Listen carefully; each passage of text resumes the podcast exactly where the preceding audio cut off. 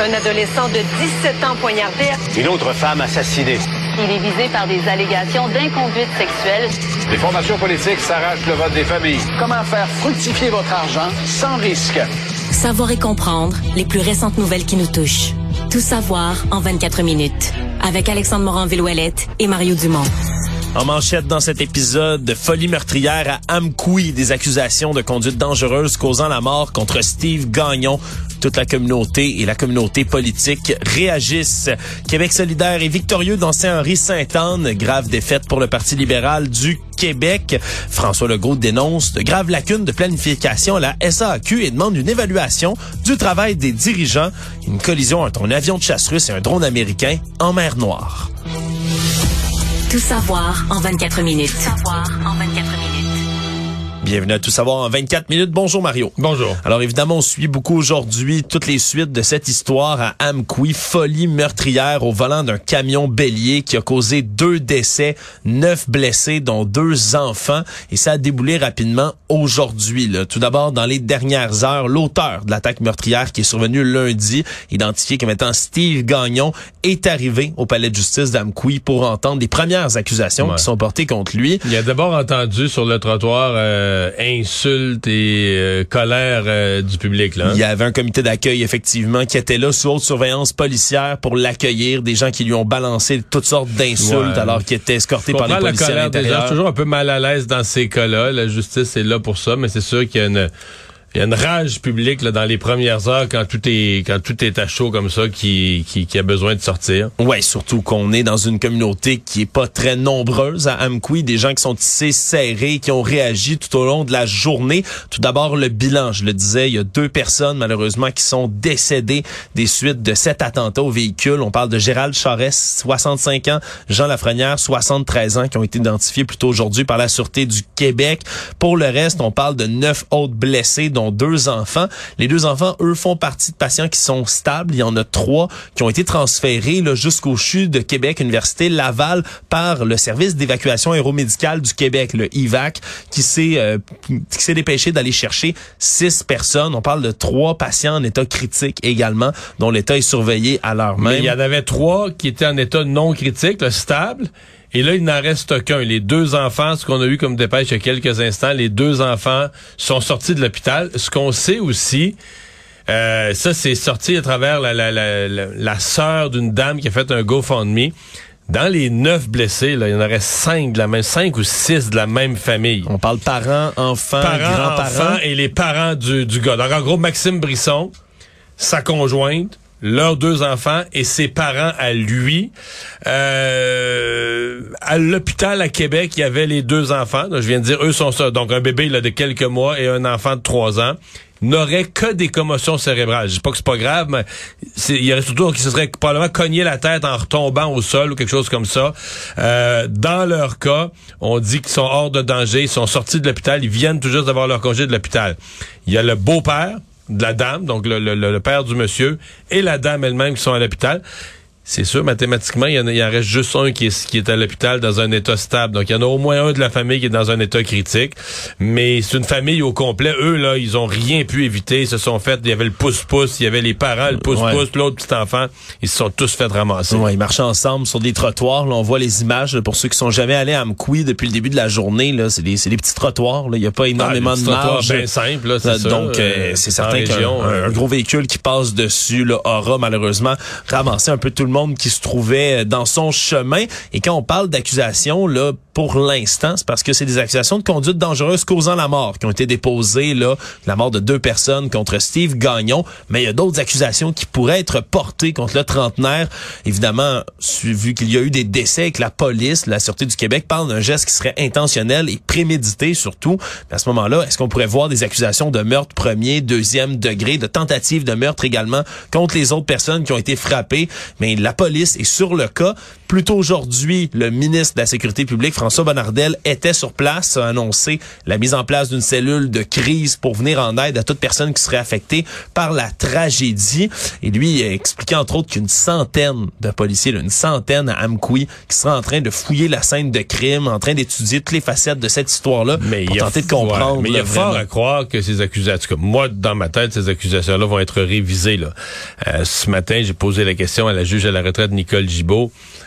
Conduite dangereuse causant la mort, c'est quand tu fais de la conduite dangereuse. Donc, tu prends des risques, tu conduis comme un con, euh, tu zigzags, tu vas trop vite. T'évites des canards, même dans un cas récent. Exactement, mais c'est de la conduite dangereuse. Si tu, volontairement, tu frappes quelqu'un, moi j'arrive avec mon véhicule, puis j'ai quelqu'un devant moi, puis je le frappe, je le vois, je le frappe, c'est plus de la conduite dangereuse, c'est un meurtre. Oui. Je mon auto devient une arme, je sais que je l'utilise, je sais ce que je fais, je vise quelqu'un, j'ai un but, c'est un meurtre. Et c'est juste que pour arriver au meurtre, ça te prend plus de preuves, les policiers. Alors c'est loin d'être exclu que ces accusations-là soient remplacées ou qu'on y ajoute des accusations plus graves dans 3, 4, 5, 6 jours. Donc, euh, d'où l'enquête policière très, très large. Mais ce que si on se fie aux descriptions des témoins, ceux qui ont vu la scène, il n'y a pas beaucoup d'ambiguïté sur ce que l'individu euh, visait, sur ce que Gagnon visait. Là. Ouais, puis ça a été établi rapidement là, après qu'il y a eu les premières nouvelles du drame que c'était un geste intentionnel selon la sûreté du Québec. On n'a pas hésité longtemps effectivement, mais pour le prouver, comme tu le dis, ça prend un travail policier qui va être plus étoffé et c'est là qu'on va arriver moins dans le comment et surtout dans le pourquoi, qui est une question qu'on se pose effectivement un peu tous aujourd'hui au Québec, à savoir qu'est-ce qui a poussé cet homme à commettre un tel geste sur des victimes, soit dit en que la police identifie, pour l'instant, juge comme choisi complètement au hasard ces victimes-là. Et là, euh, on a eu toutes sortes de, de, pistes de solutions qui ont été amenées aujourd'hui. François Bonnardel, euh, toujours le ministre de la Sécurité publique, qui a évoqué ce matin peut-être une suspension de permis pour des gens qui auraient des problèmes de santé mentale, une idée sur laquelle il s'est rétracté un peu plus tard dans la journée. Puis ça a été le tour au premier ministre François Legault de faire une sortie de presse, point de presse euh, aujourd'hui. Et lui a tout d'abord annoncé qu'il la laisse rendre à Amqui avec tous les chefs des partis d'opposition, là, aussitôt que jeudi. Ils ont, ils ont euh, répondu à son appel pour se présenter, donc de manière transpartisane, comme ça avait été le cas aussi lors de la tragédie de la garderie de Laval il y a quelques semaines.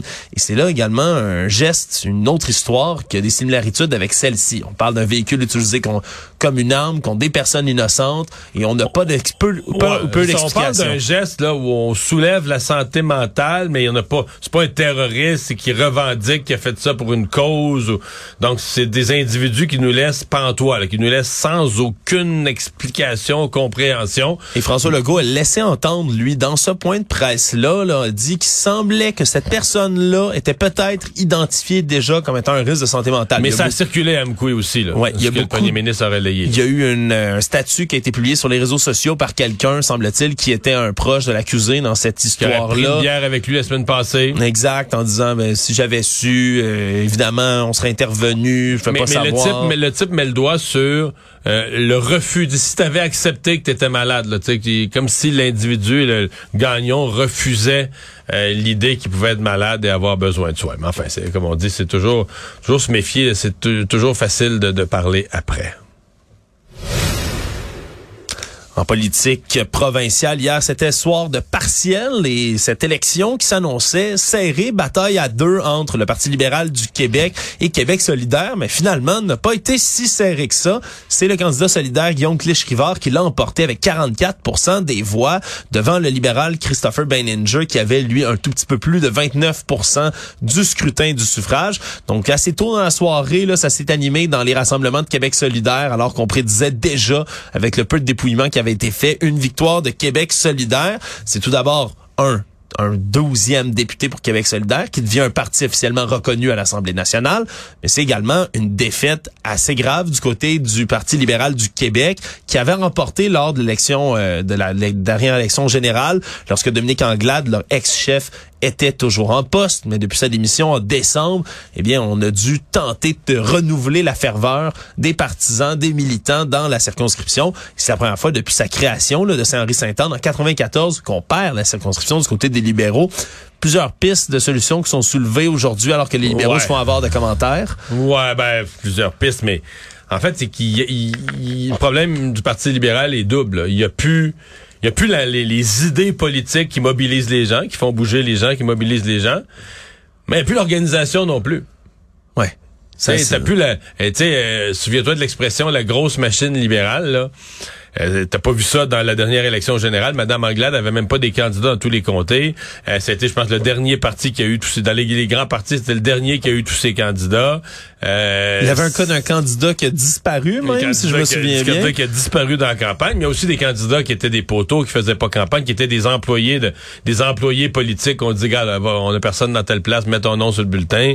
Fait que, tu sais, c'est, en fait, c'est des choses qu'on avait déjà vues dans des, des petits partis, des partis jeunes, naissants, là, mais qu'on, c'est le genre d'affaires que tu voyais pas au Parti libéral. C'était la grosse machine politique puissante, riche, de l'argent, des organisateurs, tout ce qu'il faut pour... Tu sais, des fois tu gagnes, des fois tu perds, mais t'es es le Parti libéral, t'es jamais désorganisé.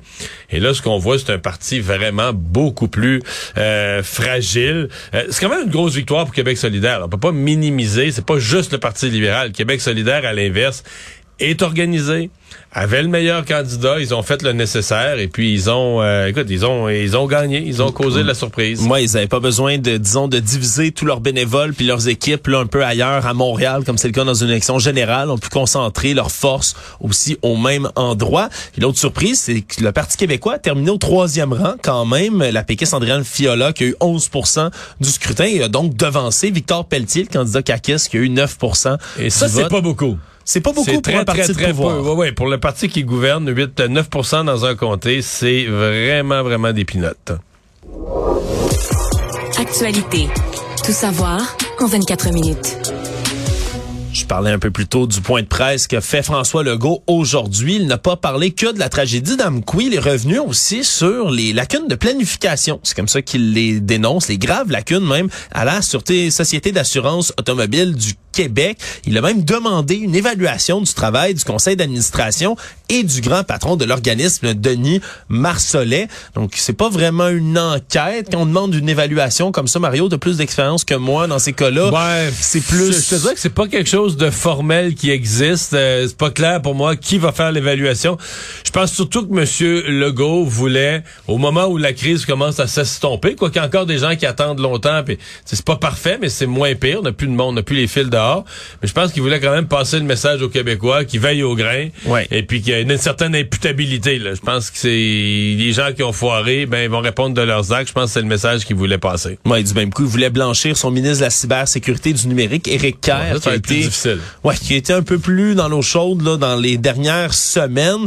Et Monsieur euh, Legault, lui, qui disait aujourd'hui, ben qu'on qu'on peut pas penser qu'on va fermer des bureaux pendant trois semaines et que réouvrir tout ça plus tard sans aucun problème la journée de la réouverture. Surtout qu'il y avait eu là, des drapeaux rouges qui avaient été levés du côté de la Société d'assurance automobile du Québec, des employés, des syndicats qui avaient prévenu que c'était pas fait complètement graduellement cette transition numérique là, qu'on allait avoir des problèmes le jour où on allait réouvrir. Donc euh, évaluation du conseil d'administration du président, on verra ce que ça donnera, mais effectivement peut-être plus un message politique là, qui est lancé aujourd'hui. Une vraie enquête, celle-ci sera lancée par Québec, par le ministre de l'Éducation Bernard Drainville, pour comprendre comment une adolescente a pu se retrouver en couple avec une éducatrice spécialisée de son école, une histoire qui relève à la semaine dernière lorsque Véronique Campeau, 41 ans, a plaidé coupable à des accusations de contact sexuel sur une mineure de moins de 16 ans, incitation de contact sexuel, exploitation sexuelle également. Une histoire qui avait fait sourciller, entre autres, parce que sa jeune victime était venue la voir dans un contexte où elle était bien évidemment vulnérable, où elle venait chercher son expertise professionnelle et non pas son expertise euh, affective, émotionnelle dans ce cas-ci, et qu'ils ont formé un couple. C'est surtout ça la question qui est posée. Et au vu et au su, c'est parce que ce qui frappe, c'est que tu dis, OK, c'était pas caché. Évidemment, ça pose une question pour les pour la mère euh, de la jeune fille. Bon, mais ça, tu vas me dire, celle-là, c'est pas, c'est pas au ministre Bernard Drinville d'y répondre. Ouais, peut-être Mais qu'elle ça- ça elle peut- était pas au courant aussi, c'est une autre question. Ben, oui, oui, oui, elle a même signé. La mère a même signé un papier. Ben Oui, parce qu'elle avait pas, le- t'as pas le droit de voyager avec un adulte. Un mineur peut pas voyager avec un adulte sans le consentement écrit du parent. Donc, la mère avait signé un consentement écrit pour que le couple, entre guillemets, puisse aller à Cuba ouais. en voyage. Il y a, il y a beau- il y a beaucoup de questions Ah, à se des poser. questions. Sauf que ça, ce bout-là, c'est une affaire personnelle. c'est- Mais Ouais. le, le- par la partie éducation, dis, OK, dans, le- dans le système d'éducation, semble-t-il qu'il y avait au moins un prof, sinon plus, ou des gens Ouais. Qui avait pu être témoin, là, qui avait qui avait constaté cette situation-là. Ouais, il y a, y a une, un professeur, une professeure dans la déclaration policier, là, on dit que c'est en 2014, la jeune victime disait avoir dit à une enseignante de l'école Antoine de Saint-Exupéry qu'elle formait un couple, pas juste je la vois, je la fréquente, il y a eu contact, on forme un couple. Et à ce moment-là, la question sera de savoir avec cette enquête-là, mais qu'est-ce qu'on Combien a de fait personnes- avec cette information-là? Oui, puis combien de personnes l'ont su? Est-ce que cette enseignante-là a parlé à d'autres? Est-ce que ça savait? Euh, L'impression qu'on a, c'est qu'il y a plus d'adultes qu'on pense qu'ils le savaient, puis qui ont dit, bof, c'est leur affaire, qui n'ont pas senti le besoin d'intervenir, qui n'ont pas vu l'irrégularité de la situation, l'illégalité de la situation, une personne en position d'autorité avec une mineure. Ouais. Euh, ben oui, je pense que c'est correct qu'il y a eu une enquête. Mais il y avait eu dans la même commission scolaire un autre dossier d'enseignants qui avaient qui avaient euh, eu des contacts sexuels avec des jeunes filles. Donc cette commission c'est plus quelques années plus tard. Donc euh, c'est une commission scolaire qui depuis depuis quelques semaines s'est retrouvée euh, plus d'une reprise dans l'eau chaude. Tout savoir en 24 minutes. L'enquête avance du côté de la Gendarmerie royale du Canada sur les deux organismes qui sont soupçonnés par euh, leur organisation d'être des postes de police chinois. C'est les termes qu'on retient pour parler d'allégations de harcèlement, d'intimidation qui auraient pu être faits, mais surtout d'ingérence électorale, même au niveau municipal ou au niveau provincial, du côté là du service à la famille chinoise du Grand Montréal et du centre, sinon Québec de la rive sud. On apprend aujourd'hui de par leur avocat euh, que au contraire, on tenterait de collaborer du côté des organismes visés, maintiennent, eux, qu'ils vont condamner tout comportement qui pourrait s'assimiler à du harcèlement ou à de l'intimidation. Ils disent collaborer entièrement avec la GRC. Donc, c'est euh, évidemment peut-être une tactique, mais on ne le sait-on pas dans cette, euh, dans cette situation-là. Mais du côté de la GRC, on a affirmé que l'enquête avance. On serait rendu à 15 signalements sérieux du public depuis qu'on a fait une tactique, Mario, qui est quand même hautement euh, inhabituelle pour des enquêtes qui sont en cours. Celle de demander dans les médias comme ça des témoignages en révélant du même coup au grand jour qu'il y aurait potentiellement de l'ingérence comme ça. Ça se voit pas souvent, puis ça semble porter fruit dans ce cas-ci. Ouais. Euh, L'autre affaire intéressante, c'est que le euh, on a su que le ministère québécois de l'immigration et de la francisation avait coupé à un des deux centres une subvention, puis tu dis, OK, non, le ministère comme ça, là, qui donne des subventions à des organismes dans le, monde des communautés culturelles, c'est des subventions annuelles, renouvelées quasi automatiquement. Ah, il l'aurait coupé il y a, il y a deux ans. là. Tu dis, OK, pour qu'ils la coupent, qu'est-ce qu'ils ont su? Là, ils disent, ah, il y avait un manque de transparence, de l'inquiétude concernant la gestion. Ah, ouais. Vous l'avez dit à qui? Euh, ouais. tiré Ben, ça. d'alarme? Et c'est ça, tu dis, euh, est-ce qu'ils ont soupçonné autre chose? Est-ce qu'ils ont vu autre chose? Qu'on le veuille ou non, là, on se pose, euh, on se pose la question. Économie. Est-ce que tu étais du genre, toi, Mario, à vouloir là, aller chercher un, un rosé ou un petit blanc à la, à la SAQ, le prendre bien froid et le déguster Ben, dans l'heure qui oui et suit? non. Euh, des fois, oui. Si je, si je si je vais le boire tout de suite, si je vais manger chez des gens, puis je sais je vais arriver, puis Barbecue dans le cours. je vais l'avoir déjà froid. Oui, je vais le prendre froid. Mais sinon, euh, pas nécessairement. Je veux dire, si je n'ai pas besoin, si je vais le mettre dans ma dans mon cellier pour euh, trois mois, euh, il va avoir le temps de refroidir. Mais Mario, si t'étais cet adepte qui aimait avoir son vin frais puis arriver en direct du barbecue de la terrasse, ben sache que tu risques peut-être d'être déçu dans certains cas d'avoir un vin tablette après la bière tablette.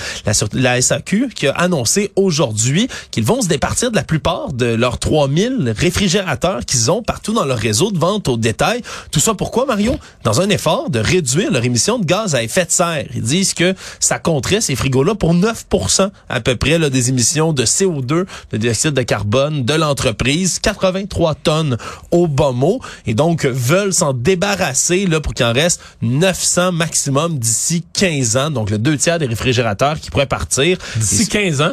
D'ici 15 ans. C'est progressif. 15 OK. Progressif. On veut qu'il en reste 900 d'ici 15 ans.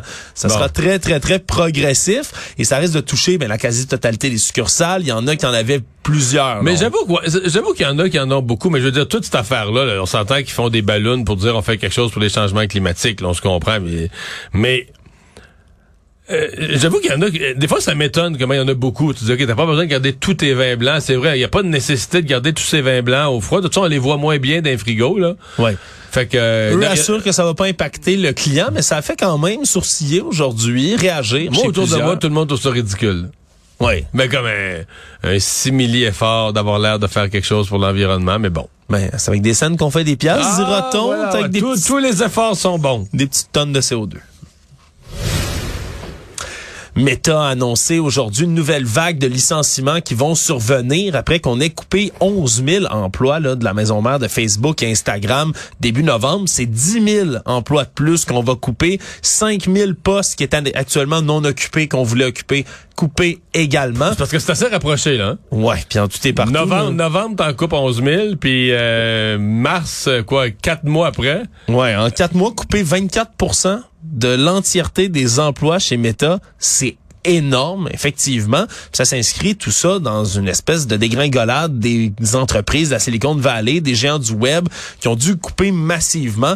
On parle entre autres de la hausse des taux d'intérêt pour expliquer ces, ces revirements dans les chiffres d'affaires des entreprises. Ces, ces entreprises technologiques-là qui ont besoin de beaucoup d'argent pour financer leur développement, beaucoup d'emprunts. Mais ça vient frapper quand même, Mario, puis ça vient démontrer que même les plus grosses entreprises comme Meta ne sont pas à l'abri comme ça de coupes massives. C'est sûr qu'ils ont embauché beaucoup ces dernières années. Notre chroniqueur économique ici à Cube, euh, Francis, nous disait quand même que une des choses qui l'inquiète, c'est que les, les, les mises à pied, là, les gens dont on se sépare, qu'on remercie, euh, il y en a beaucoup qui étaient, par exemple, sur le métavers, qu'on présentait comme la nouvelle affaire, l'avenir, parce que quand tu une grosse compagnie comme ça, qui roule des chiffres d'affaires aussi débiles, je veux dire, maintenant, il tout, se démode. Là. Maintenant, Facebook, ça va être démodé. Fait qu'il faut toujours que tu sois en train. Oui, tu as une partie de tes employés qui travaillent pour bien faire marcher le présent. Là. Mais il faut planifier le futur. Ben, faut que tu aies une partie de tes employés qui sont déjà rendus dans la prochaine génération de produits. Tu sais, imagine chez Apple, tu as déjà du monde qui pense à c'est la prochaine affaire ou le prochain iPhone ou qui font le développement. Et c'est ça, ça qui t'assure de rester le leader. Et dans le cas de Facebook, ils, ils ont même changé le nom de la compagnie de Facebook à Meta. Présentement, l'entreprise s'appelle Meta. Puis Meta, c'est pour métavers, c'est pour l'univers virtuel. Le futur, quoi. Le futur. Mais là, euh, est-ce que est-ce qu'on abandonne ça? Est-ce qu'on se rend compte que c'est pas aussi prometteur que ce qu'on avait espéré? Mais c'est comme si tu dis, OK, c'est quoi l'avenir de Facebook, on- Facebook, Instagram, euh, quand ça va avoir atteint sa maturité? Parce qu'à un moment donné, t'as plus de nouveau. Tu sais, à un moment donné, t'es Facebook, il n'y a plus de nouveaux clients potentiels. là. Ceux qui ne sont pas abonnés à Facebook, c'est parce que ça les intéresse pas. Ouais. T'en, t'en perds plutôt que d'en gagner. Ouais, puis ça peut être euh, d'un autre côté aussi, Mario, moi, une inquiétude que j'ai pour surveiller beaucoup les mouvements complotistes ou extrémistes.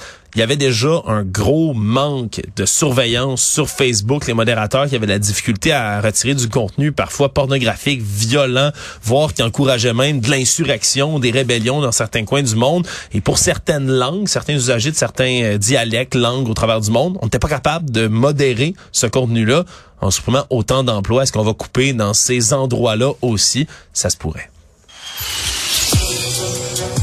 Le monde. Un avion de chasse russe Su-27 aurait percuté aujourd'hui un drone américain de type Reaper au-dessus de la mer Noire. C'est l'armée américaine qui a annoncé que son drone MQ-9 effectuait des opérations de routine dans cet espace aérien international lorsqu'il a été intercepté percuté par un avion russe. Ça a entraîné l'écrasement et la perte du drone en tant que tel. Et là, on dénonce un acte qui serait dangereux et non professionnel de la part des Russes qui aurait pu provoquer, selon les Américains toujours, l'effondrement et l'écrasement de l'autre avion du côté russe également. On comprend que c'est un drone, donc il n'y a pas de pilote à l'intérieur et donc que personne ne serait décédé. Mais semble-t-il qu'on a activé les canaux diplomatiques d'urgence entre Washington et Moscou pour tenter d'éviter toute escalade, pour qu'il y ait discussion des deux côtés, parce que veut, veut pas, même si c'est une collision, puis on le présente C'est comme un ça. accident, ouais. Est-ce que c'est un accident ou ça l'est pas? On parle d'interception qui aurait il y a mal de la tourné. nervosité, là. Puis euh, à certains points de rupture, semble que les avions des uns et des autres vont se reconduire à la frontière, à la limite. Euh, Ouais, disons que là, a contact avec un drone. chaque fois qu'il y a une, une- une intervention comme celle-là, c'est certain là, que tout le monde retient un peu son souffle. Pour l'instant, ça semble ne pas avoir créé trop d'escalade. En terminant, Mario, j'espère que tu n'avais pas prévu d'aller passer des vacances bientôt à Paris, hein, la ville la plus visitée du monde? Non. Non? Pas à court terme, en tout cas. Ben heureusement Mario parce que tu sais c'est la ville la plus visitée du monde, il y a 34,5 millions de touristes qui sont recensés chaque année ou presque. Le problème c'est que parmi toutes les grèves en France qu'il y a pour continuer à protester contre la réforme des Ils sont retraites des spécialistes en France, des grèves en France. Oui, et les syndicats sont très efficaces et savent comment faire euh, marcher la pression auprès de la population. Et semble-t-il qu'ils sont très efficaces parce que c'est les éboueurs qui sont en grève, les gens qui ramassent les déchets.